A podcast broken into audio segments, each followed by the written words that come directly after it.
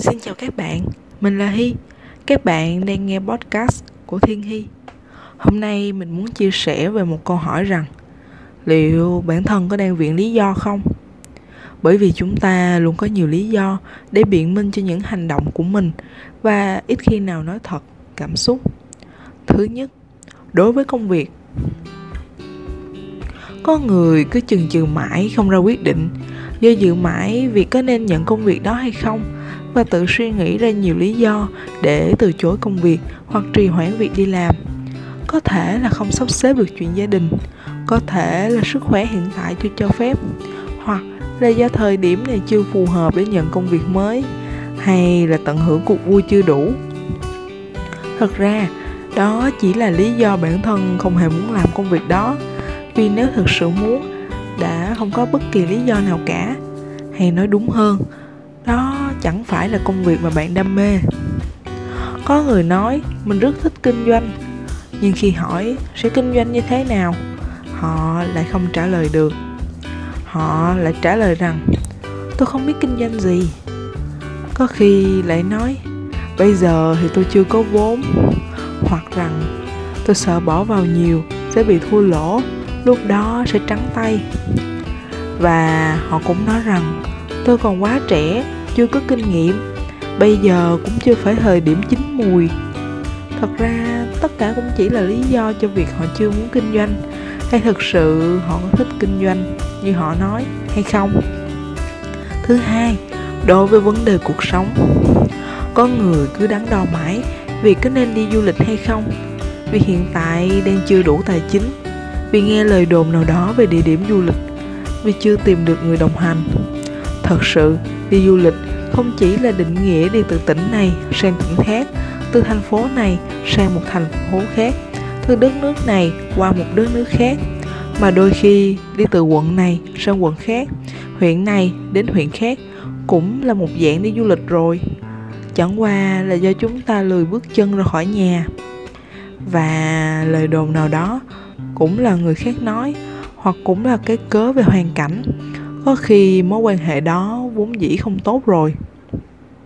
Thứ ba, đối với vấn đề tình cảm, bạn luôn phân vân có nên bước vào một mối quan hệ hay không? Khi người bạn gặp, họ trái ngược với bạn bạn nói rằng hai người quá khác biệt, không thể tiến xa hơn được. Hai người khác nhau quá, chẳng thể hiểu nổi nhau. Bạn sẽ dễ bị cô đơn trong mối quan hệ này nhưng khi bạn gặp được một người quá giống mình, bạn lại nói rằng, vì hai người quá giống nhau mà, quá hiểu nhau, chẳng khác gì là bản sao, thì có gì thú vị và bí mật cần khám phá trong tình yêu nữa.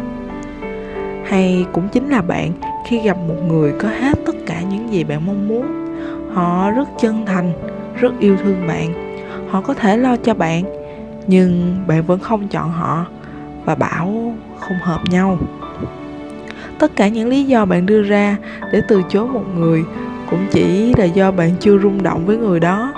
Bạn chưa yêu thôi. Bạn biết không, vì khi yêu một người sẽ chẳng còn tiêu chuẩn và lý do nào cản bước bạn để tiến gần đến với người đó. Vấn đề bận rộn hay tập trung sự nghiệp thì sao? Chúng ta hay nghe một người nói rằng, anh cảm thấy lúc này chưa muốn có bất kỳ mối quan hệ nào cả. Anh muốn tập trung cho bản thân và phát triển sự nghiệp. Nhưng chuyện buông tay bạn để bạn có cơ hội mới thì họ lại không làm. Sự thật, do anh ấy không yêu bạn, không đủ rung động để đến với bạn, để rút ngắn khoảng cách với bạn. Hoặc có người bận tới mức không nhắn nổi cho bạn một tin nhắn, không gọi được cho bạn một cuộc gọi. Im lặng là trạng thái thường nhật. Sự thật, chẳng ai bận tới mức không thể quan tâm một người chẳng qua, anh ấy không đặt tâm nơi bạn thôi. Nỗ lực để mối quan hệ ngày càng tốt hơn, không phải mang lý do bận để không đầu tư vào mối quan hệ. Vì sao trong tình yêu mới đầu nồng nhiệt, nhưng sau đó lại nhạt dần?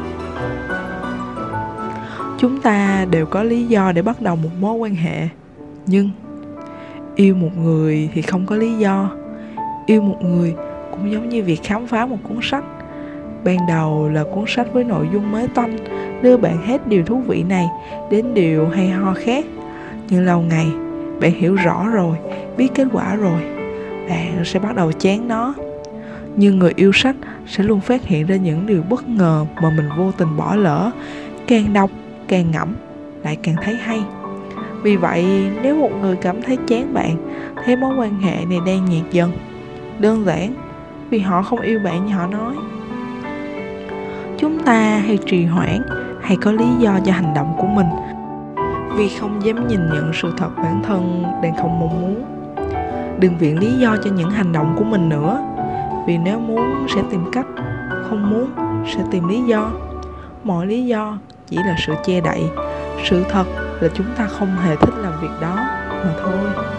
Cách giải quyết vấn đề trong công việc, tình cảm hay cuộc sống không phải là đổ lỗi cũng không phải là dựa trên lý do khách quan nào cả. Một vấn đề đều xuất phát từ việc bản thân đang trốn tránh và dồn nén cảm xúc của mình. Cách giải quyết bất kỳ vấn đề nào cũng nên là đối diện, nỗ lực và xử lý vấn đề từ bên trong. Bạn nhé. Cảm ơn các bạn đã lắng nghe podcast của thiên hy.